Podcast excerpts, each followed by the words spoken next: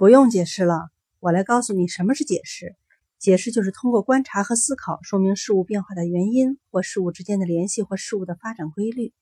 你解释就是为了掩饰掩饰的就是事实事实就是罪恶的开始。人类喜欢掩饰正是人类最大的悲哀。